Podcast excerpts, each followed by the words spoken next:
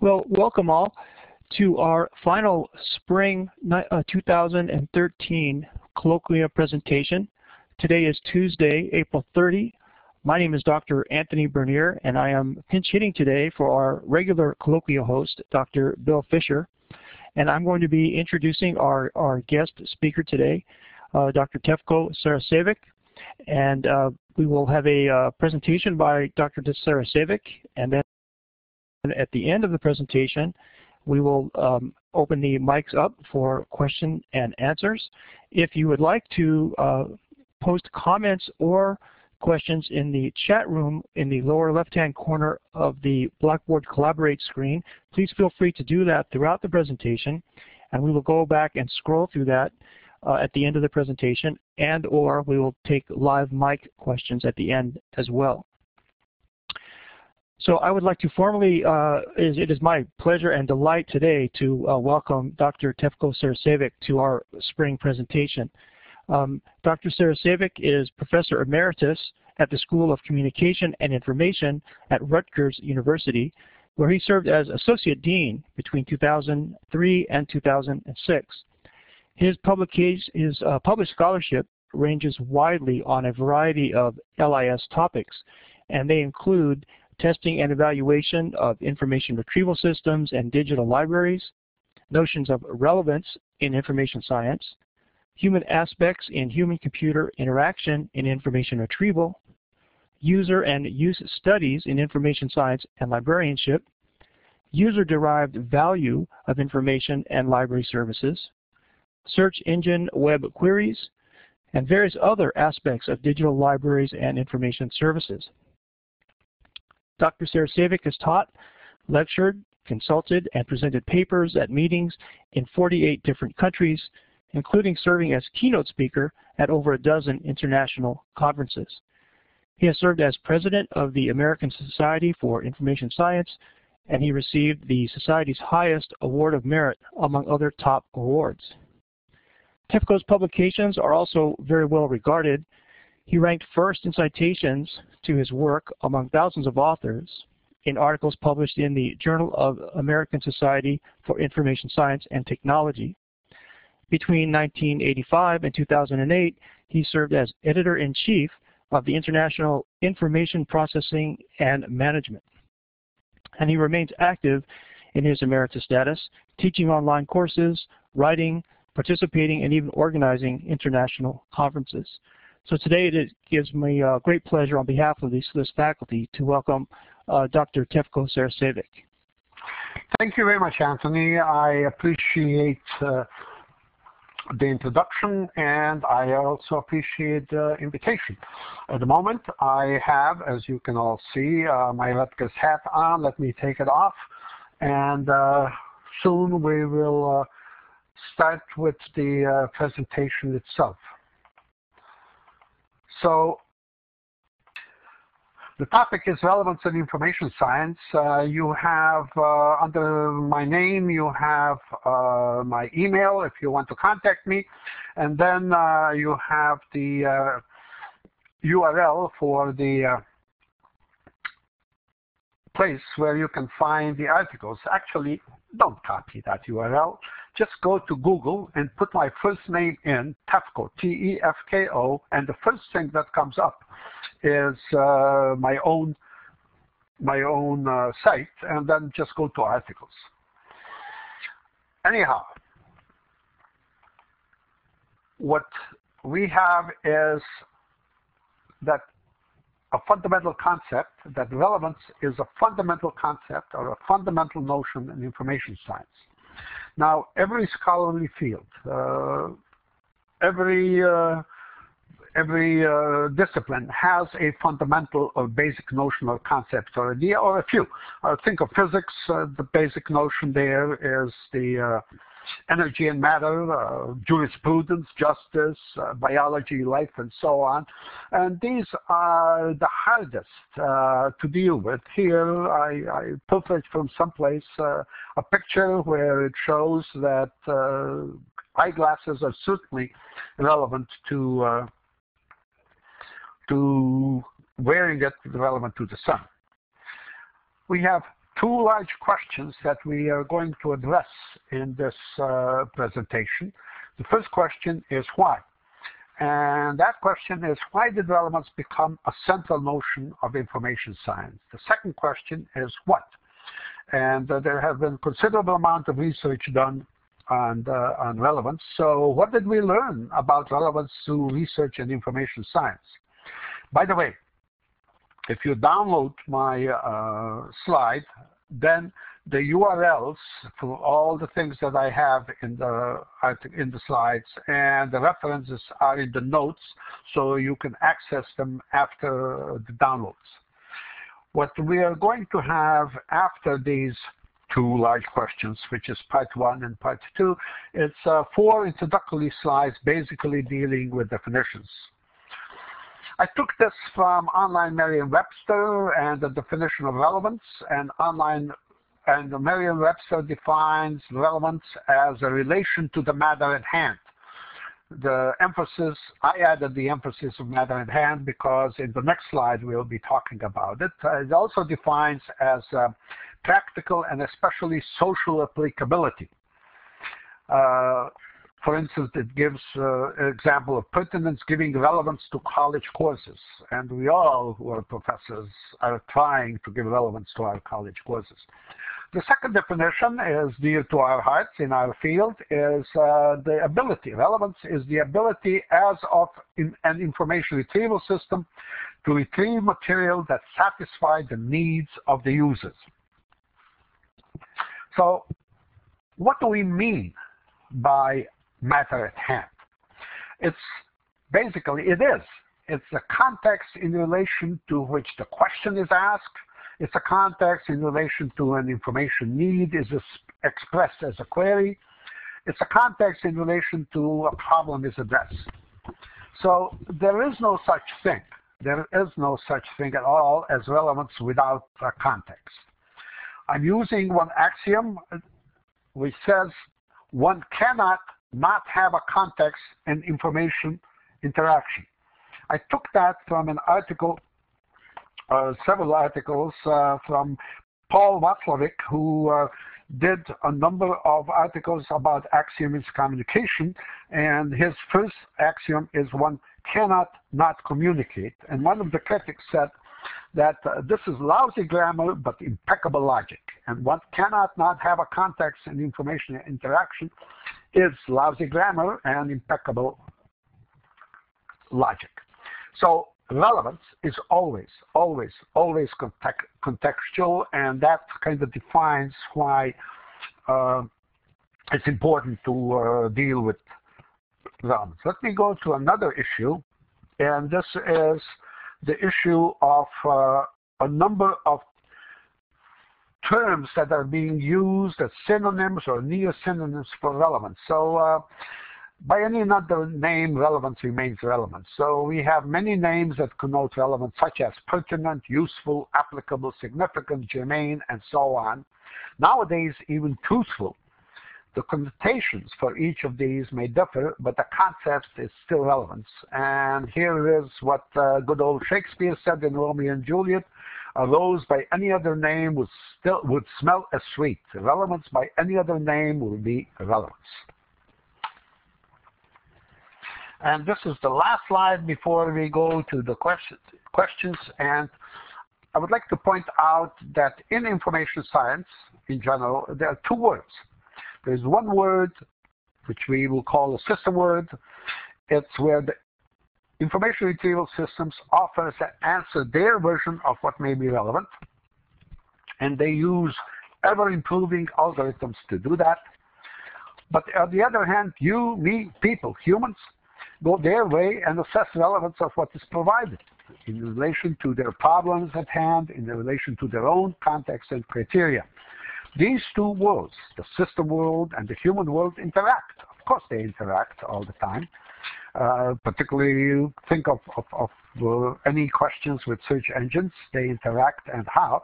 But what I'm covering in this in this article, in this presentation is the people, the human world of relevance. I'm not covering how information retrieval deals with relevance, and there are thousands upon thousands of articles with that particular issue. So let's go to the first question. Why relevance? Why did relevance emerge as a central notion in information science? We'll start with a bit of history. Vannevar Bush wrote an article in September issue of Atlantic Monthly in 1945. And the article title is, is As We May Think. And if you download this uh, presentation, click on Vannevar Bush, we will get get uh, a description of him. And, if you click as, as We May Think, you will get the article itself. Well, it became a very, very influential article that is being cited to this particular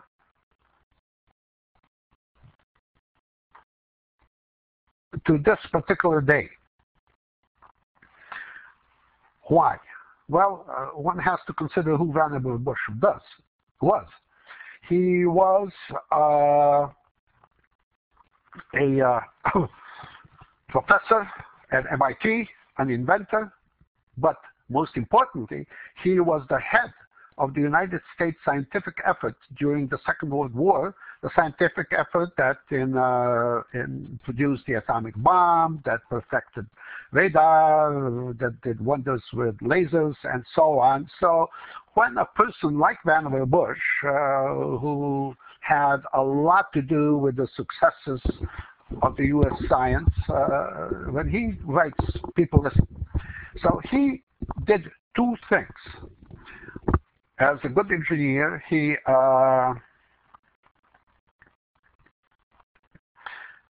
uh, he is he defined the problem as the massive task of making more accessible of a bewildering store of knowledge. And the problem of that massive task of uh, more accessible of a bewildering store of knowledge is still with us and it's growing. But he did the second thing. He suggested a solution, a technological fix to the problems. He suggested an imaginary machine called MEMEX. He called it MEMEX, uh, which is uh, will deal with association of ideas, uh, will duplicate mental processes artificially. Remember, this was written uh, uh, in 1945 and uh, they uh, he has already uh, ideas about artificial intelligence and and uh, a few years later Calvin Mooers a uh, physicist and mathematician also from MIT has in an article called Zatocoding has uh, coined the term information retrieval. And he defined what information retrieval is also. He said that information retrieval embraces the intellectual aspects of the description of information and the specification for search, and also whatever systems, techniques, or machines that are employed to carry out the operation, to provide information useful to users. Uh, it's interesting, before Calvin, the information retrieval as a term did not exist. So he, he coined it and he defined it. Uh, also, it's interesting that uh, Calvin Mooers was a son-in-law of Watson Davis, and Watson Davis was the founder in 1937 of the American Documentation Institute, who today is Association for Information Science and Technology. Okay, I'm advancing again. So what we have in information retrieval that the emphasis was not only on organization of information as it was for centuries in, in, in, in libraries, but it, it was even more on searching. Why was that? Uh, in information retrieval, the emphasis was not only on organization of information, as it was done always uh, in, in uh, librarianship, for instance, in many other disciplines, but even more on searching. And why? Because the technology of the day, uh, when it was developed, and later on especially computers, was extremely suitable for searching. In the beginning of information retrieval, information organization was done by people, and searching was done by machine. Nowadays, we have information organization mostly done by machines. Google does all of it by machines. Yahoo does some of it by machines, some of them by people, humans as well. And then searching is not almost exclusively, it's exclusively uh, by machines. I'm changing to slide 12.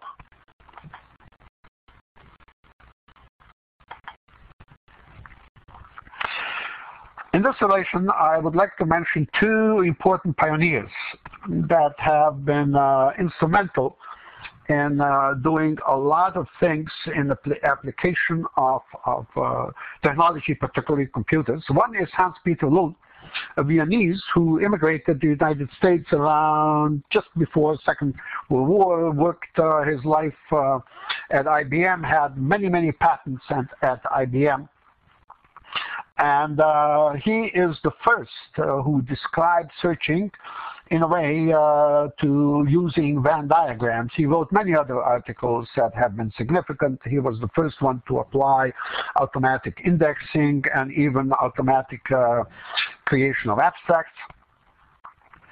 So he was an inventor, a scientist that has seen the potential of technology and what searching was what important for Hans-Peter Luhn was not only creating of, of, of, of uh, information representations, but also for searching. He died in 1994, 1990, 1964 while he was the president of the then American Documentation Institute, now Association for Information Science and Technology. Mortimer Taube also died very young, at 55. He was an entrepreneur. He started uh, a uh, company which he called Documentation Inc., and he pioneered coordinated indexing, indexing that coordinates uh, the uh, searching and he was the first to describe Boolean algebra. So what we have is it's uh, that many of the information retrieval techniques have been developed on one hand by a large and humongous company that in that that uh, that put a lot of money in information retrieval, such as IBM, and then by a smaller company such as Documentation Inc. Uh, that pioneered uh, new ways of doing things and uh, uh, were out really to make money, and why not? I advance to uh, slide number 13. so searching became a key component of information retrieval. So we have, as started with Luhn and with uh, with uh, Taube, we have extensive theoretical and practical concern with searching and technology of the day, and then uh, later uh, computers and particularly were uniquely su suitable for searching. Before computers, there have been a number of technologies that have been used, such as edge-notch punch cards, uh, peekaboo systems, uh, uniterm cards, and so on. So what is searching all about? Searching is about retrieval of relevant answers. Thus, because of concern with searching, relevance emerged as a key notion. I am on slide 14 now. The aboutness, to make a comparison, somebody changed the slide, okay, uh, is the key notion for bibliographic classification, for subject headings, for indexing languages. And it, aboutness has been used in organizing information records for centuries. So what we have is that a choice of a given classification code in, in Dewey's code or Library of Congress code, a choice of subject heading of an index term denotes what the document or part is all about. The searching in organization of information is, is assumed but not addressed. It, it's really given and taken for granted and let me explain this a little bit taken for granted with a little bit of history. Charles Ammi Cutter was uh, a leading American librarian in uh, the 19th century, died in 1903, but in 18, 19, 1876, he published a uh, very famous book, Rules for Dictionary Catalog, and another edition was issued uh, a year after he died in uh, 1904. And what he did there is, among others, defined objects. And by objects, he meant objectives of a catalog. And here is a quote, uh, to enable a person to find what the library has, a, a, a given uh, item, to show what the library has, to assist in choices. 120 years later, IFLA, International Federation of Library Associations uh, and Institutions, have defined FRBR, the, another edition came out in 2009, and FRBR, I always break my tongue when saying it, stands for function, Functional Requirements for Bibliographic Records. And they defined four generic user tasks in relation to the elementary uses that are made of the data by the users. And the four tasks are find, identify, select, and obtain. So uh, 120 years later, they basically said the same thing that uh, Charles Ammi Cutter said in uh, 1876. So what we have here is uh, a concern with aboutness, which is a fundamental notion that is related to organization of information. And that fundamental notion relates to a subject. In a broader sense, it relates to epistemology. While relevance is a fundamental notion that is related to searching for information, and it relates to problem at hand and context, and in a broader sense to pragmatism. So relevance emerged as a central notion in information science because of practical and theoretical concerns researching. So let's now go to the second part, and I'm advancing to slide 17, and in the meantime, I'm drinking some iced tea. And if the audience has something to sip, please go ahead. Well, what happened already in, in, in the 1950s that when a number of information retrieval systems have developed, it happened the same thing like that happens with, with, with any system development, and that is basically that uh, from the outset, the people who develop the system claim my system is better than your system. Well, which one is better? And the answer is, let's test it let's not forget that the people who uh, develop information retrieval systems have been, by and large, scientists and engineers, and it was the second nature to them to test it. But they have two questions. What criterion should we use for testing? And then what measures should we use based on the criterion? For instance, time is criterion, hour, second is a measure. By the end of 1950s, things got settled on those two questions, criterion measures, and they are the same 50, 60 years later, now that we are in 2013. So I'm advancing to the next one, which is slide 19. What happened is there's that relevance got closely connected with information retrieval testing. In 1990, in 1955, Allen Kent and James W. Perry were the first to propose two measures to test the information retrieval system. At that time, both of them, by the way, were chemists. And at that time, they were at Center for Documentation and Communication Research at Western Reserve University. And the measures that they proposed was, one was relevance, and because of, of the confusion, later on relevance was renamed precision. And the second one is recall. In the next slide, I'll define them. So what they proposed is a scientific and engineering approach to testing. And, and, and as, as I mentioned, this is not surprising because they were engineers. Here are definitions. So relevance is the criterion, but the definition of the measures is the precision is probability that that what is retrieved is relevant. Conversely, how much junk. So if I say that my precision is 70%, that means that 70% of stuff I retrieved is relevant and 30% is junk. Recall is probability that that what is relevant in a file is retrieved. I have a large file, let's say Medline or whatever it is, and I ask a question and I retrieve uh, 3% or 30%, but I miss 70% of what's in the file. So uh, my recall is 30% and uh, the, I missed 70% of relevant stuff. So there is a probability, both of these measures, are a probability of agreement between what the system retrieved, or in terms of recall not retrieved as relevant, which we call now systems relevance, and what the user assessed as relevance, we call user relevance, where user relevance is the gold standard for comparison. To this day, we're using these two measures and variations on the theme, and to this day, user relevance is a gold standard for comparison.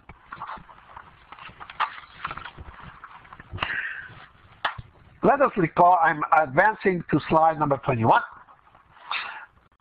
This is uh, a bit funny and, and uh, but really confirms the law of unintended consequences where relevance can really uh, up as, as a problem. In uh, mid-1950s, uh, they have been competing information retrieval system. One of them were by Armed Services Technical Information Agency, and the other one was uh, coordinate indexing, which used uniterms, which are basically uh, keywords developed by Documentation Inc., and I mentioned Mortimer Taube as a founder. So they were competing for money, and the question came, you know, is uh, the subject better or the uniterms better? So they agreed to a test. So what they did is uh, each group indexed 15,000 documents, and uh, they had common questions, 98 question search. However, and this is extremely important, however, relevance was judged by each group separately. So the result, the first group had 2,000 found that of the stuff that they retrieved for 98 questions, 2,200 were relevant, and the second group found that uh, 1998 was relevant, but the agreement between the two was quite low. Then they had peace talks. They sat together, and even after these talks, the agreement came to about 30.9%. So the test the first test of information retrieval collapsed, not because of the test itself, because of disagreement on relevance judgments. So what the people who do testing of information retrieval use, it's this. Never, ever use more than a single judge per query. And since, since that day to this day, information retrieval tests don't use any more than a single judge or, or, or replacement for a judge, whoever may be, for the query. I'm going to slide uh, 1922. The most famous tests in information retrieval have been done. Mm, somebody has changed the slide to 14. Let's go to 22. Uh, okay, more, more, more. Okay, here we are. Don't change it anymore. I was not changing that. Randy or somebody else was changing. Anyhow, Cranfield test uh, lasted for about uh, 10 years, uh, from 1957 to 67, and they are named Cranfield because they have been done at Cranfield Institute of Technology in England, and Cranfield Institute of Technology was famous because it has been instrumental in developing of Spitfire, uh, which played a critical role in battle for Britain in the Second World War. Anyhow, it was funded by uh, NSF, and that's another very interesting historical uh, way how it came about. But I'm going to skip that history. What Cleverdon and his group did that they did control testing. They involved different uh, indexing languages. However, they use the same documents and they use the same relevant judgment. Remember, one judge per query. They have used a non-interactive information retrieval model, which we call today the traditional model. And many results that that that Cleverdon came up with were quite surprising, uh, and people for years people refused to believe. One of the results was that simple keywords had, and I quote him, high ranks on many counts. And here we have subject headings and complicated classification schemes and so on. And now we have simple keywords and that, that were as good as anything else. And remember that these simple keywords were critical to show that computer methods, simple keywords, that's what computers did, were as good as anything else. So Cleverdon and his group developed something that is called the Cranfield methodology for testing. Remember that was done in uh, between 57 and 67. And this is still used today in, in Text Retrieval Conference, which is a large uh, text conference every year, which started in 1992, and, and it went still st is going still strong to this year, day. I'm going to the next slide, slide 23. And here is something that is known as Cleverdon law. Generally, there is a trade-off. If you look at the left side of the slide up there, precision, at 9, you can have high precision, but at the price, low recall. If you look at the uh, right side, you can have high recall, but at the price, low precision. So recall can be increased by retrieving more, but at that time precision decreases. And this is a graph that was done uh, at one of the TREC text retrieval conference tests. And precision can be increased by being more specific, but then recall decreases. Some users want high precision. For instance, uh, students that have uh, on uh, Monday a paper due, on Sunday doing a search, they really want a high precision. Give me one or two that are, that are relevant, forget the rest. And patent searches, they really want uh, high recall. They are my, my sure, they want to be sure not to miss anything else. I'm going to the next slide, and 24. The first experiments on relevance have been reported in 1960 and 61 by an IBM group, and it's not surprising that it was IBM group. Remember that Hans-Peter Luhn was there, and the first article ever that came out uh, was the article entitled uh, Reevaluation of Machine-Generated Abstracts, and it came out in, uh, in, in the volume two of Human Factors, which now it's in its 50th or whatever volume, and it's world leading uh, journal in Human Factors. Uh, the second article, comparison of four types of lexical indicators of content, came out in American Documentation. And the third article, relative effectiveness of document titles and abstracts, for determining relevance of document came out in Science magazine, and Science being one of the the most uh, important uh, and, and the most cited uh, magazine science journals in the world. Uh, this article what, brought a lot of attention to the issue of relevance. I estimate, going to extensive literature searches, that over the years there were about 300 or so experiments done with relevance. There have been very little funding of uh, for relevance by uh, U.S. agencies. There were really only two large projects funded, and they were done in uh, 1967, one at System Development Corporation and one at uh, Western Reserve University. It's interesting that uh, three of the four principal investigators in those two projects were psychologists, and they brought in psychological methods which are followed in many respects to this day into relevance uh, research. A variety of, of throughout the years, uh, in those 300 uh, experiments and so, so a large variety of uh, factors and variables have been addressed. Now, let's go back to the, and now I'm on slide 25.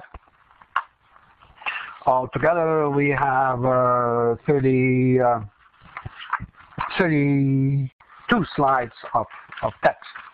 Anyhow,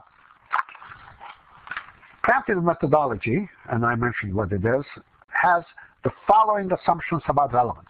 One of them is that relevance is static. That's what the traditional IR model is. And further, that relevance is topical. It means that relevance is only aboutness. No other factors enters in. Relevance is binary, either relevant or not relevant. Relevance is independent. That means if you judge relevant uh, one article, five articles later, you judge independent. Uh, relevance is stable. It doesn't change over time. Relevance is consistent. People are consistent in their judgment of relevance, and relevance is complete. So if, if you pull from various sources, nothing is left. These, these assumptions have inspired endless, well, endless, a number of relevance experiments on every one of them. And the main finding from all these experiments, none of these assumptions holds. But science always deals with simplified assumptions, and these simplified uh, assumptions enabled the rich IR test and many improvements. Okay, we are now on slide 26 my slide 26. So let's address some of these uh, questions. So on the first assumption was, uh, do relevance in infer inferences and criteria change over time? After a number of experiments, they certainly do. And here are generic results from all the experiments if we take for a given task user inferences are very much dependent on the stage of the task. At the beginning of the task, when you, for instance, a scientist, a science, group of scientists do the proposal, what is relevant is very different than when they're in the middle and then when they're in the end. And uh, by the way, that was a finding of one of the studies uh, that I mentioned, the two studies that have been uh, supported. So what we have is that different stages of a task, there are different selections of items to be relevant, but there are different stages. Also, we have very similar criteria, but we assign different weights to each of the criteria, thus different selections. The more we increase the focus, we have of, of, of uh, any task, we have increased this discrimination and more stringent uh, relevance judgments. So what it was shown that information retrieval in general and relevance in particular, relevance inferences in particular, are a highly dynamic process. I am now on slide 27. Uh, remember, we had six uh, assumptions, topical, and here are three, and the next slides will have another three. It is uh, first assumption that relevance is topical. Yes, topicality is very important, but it doesn't play an exclusive role. We have uh, cognitive uh, factors, variables that play a role such as user background. We have situational uh, variables such as tax complexity. We have affective variables such as in intent and motivation of the users.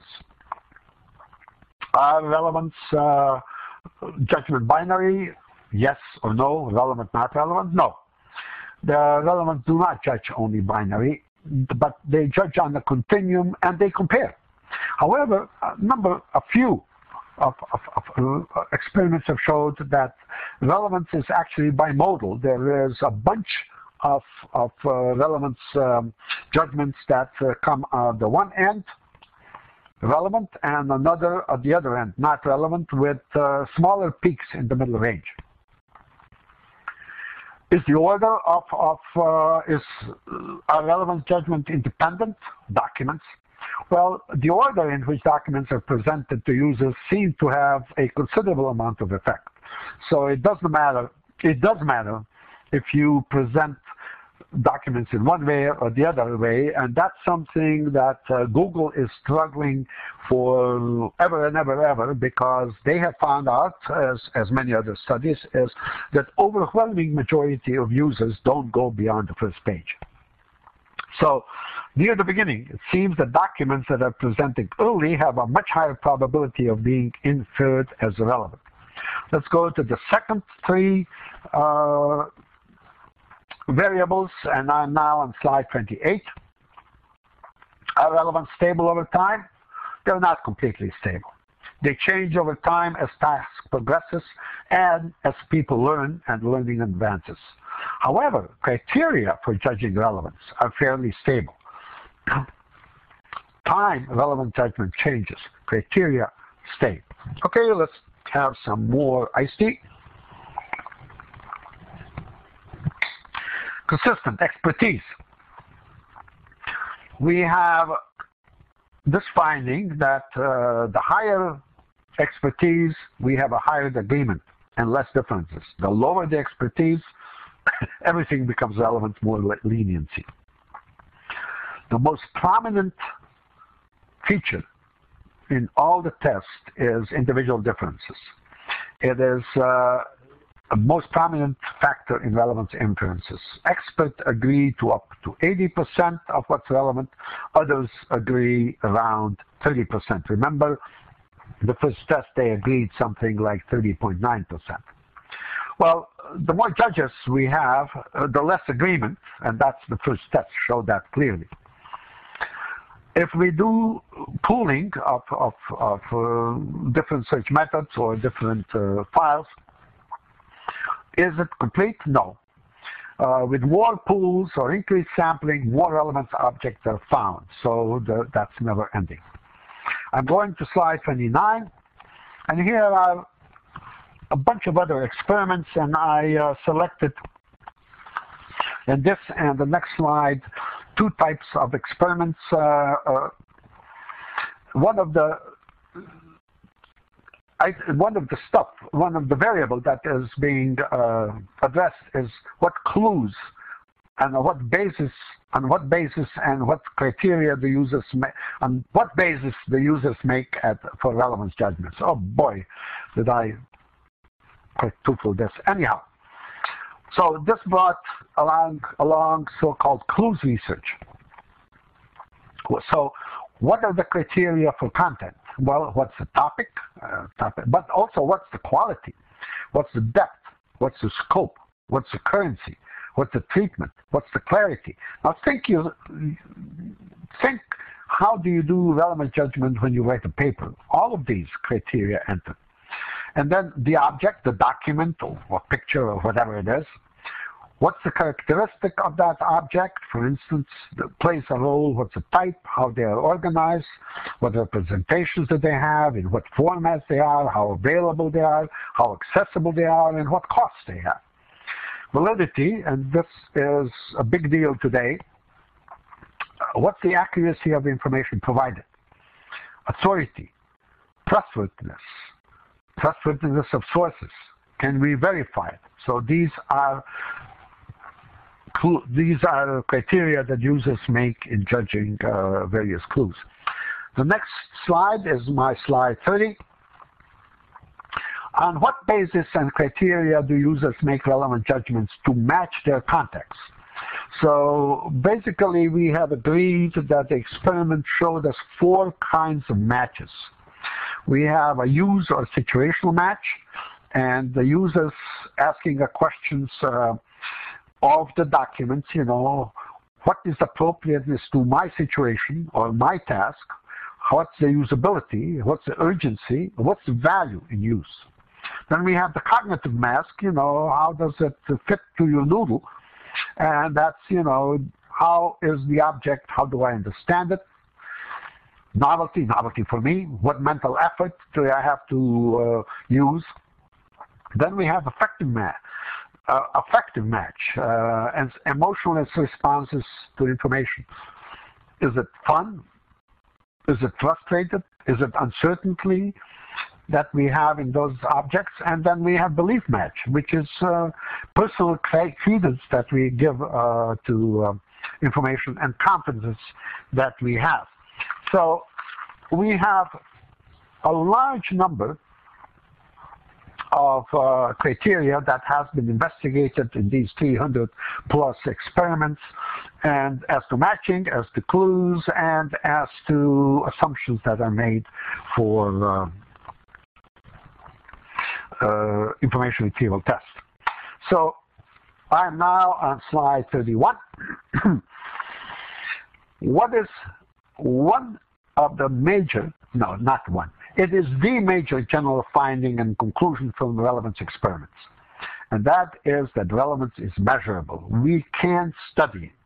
We can derive conclusions. We can see variables that affect it. We can, on the basis of that, we try to build uh, information retrieval systems that, that are better answers and so on.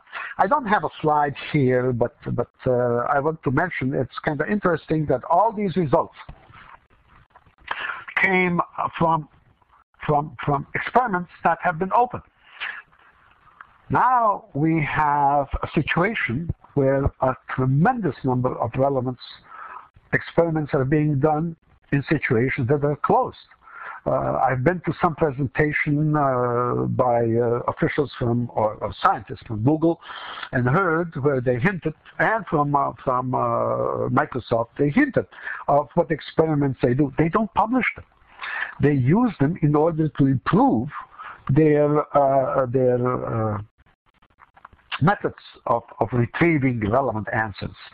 So what we have is we have a whole, whole number of experiments that are not published and are not public. Now, this is the same thing, like, like in the pharmaceutical industry, they do the same thing. Okay, here we come uh, to the last slide before the, a few pictures. In conclusion, and that is the end to uh, our presentation. Information technology and information systems will change dramatically. Uh, they will change even in the short run and in, in, in totally unforeseeable directions. We can't predict what is going to go on, in, even in the short run.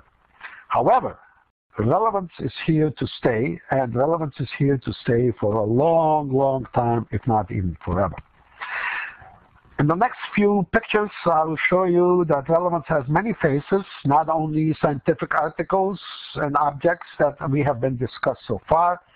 Here is, and I am on the slide 28, a uh, different technology that is used for transportation of relevant answers, and this is a mobile camel library in Kenya.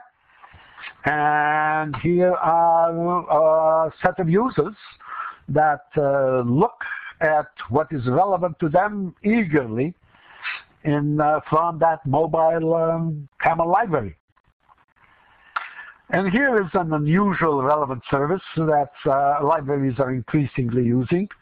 Uh, for instance, the San Diego uh, Public Library has uh, therapy docs that help people with reading, and they're trained to do that.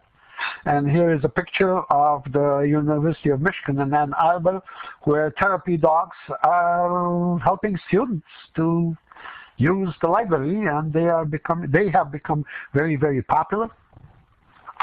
And then we have a uh, very different kind of a lending from library at public libraries.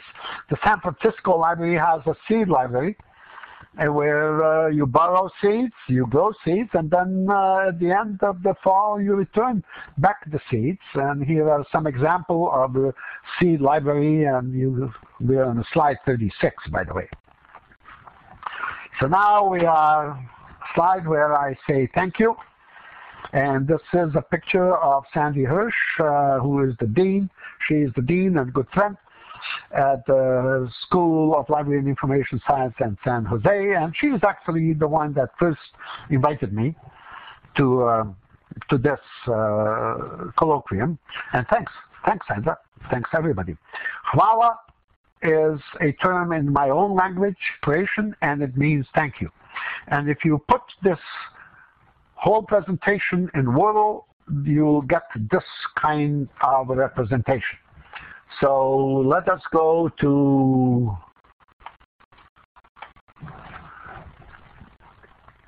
the first slide, which uh, where you have both the address and the uh, URL, and I'm open to questions. Uh, thank you very much, Tefko, for, for a fascinating uh, survey of, of relevance and its historical development. I, I want to especially point out how much I own, my own appreciation is for a presenter who focuses his material on core questions and answers those questions as part of the, the presentation rather than simply um, sharing a narrative with us. Um, I would like to uh, open the floor and for people who would like to um, ask a question um, my question relates to experimental settings. Um, and if uh, individual differences um, have such a profound impact on relevance judgments that agreement can be as low as 30%, I was wondering if that impacts um, the representativeness of findings when a single uh, judge is used to uh, assess relevance. Well, you put your finger on the key controversy in information retrieval in my opinion, it does. And um, there have been experiments, and I, I, wrote an article once about it. So I, I now, over the years, when the first question, when the first time it was asked, the, the question was raised, since uh, people are, are inconsistent and have individual differences, how does this affect the the test results? And uh, over the years, there have been only eight tests, eight experiments done.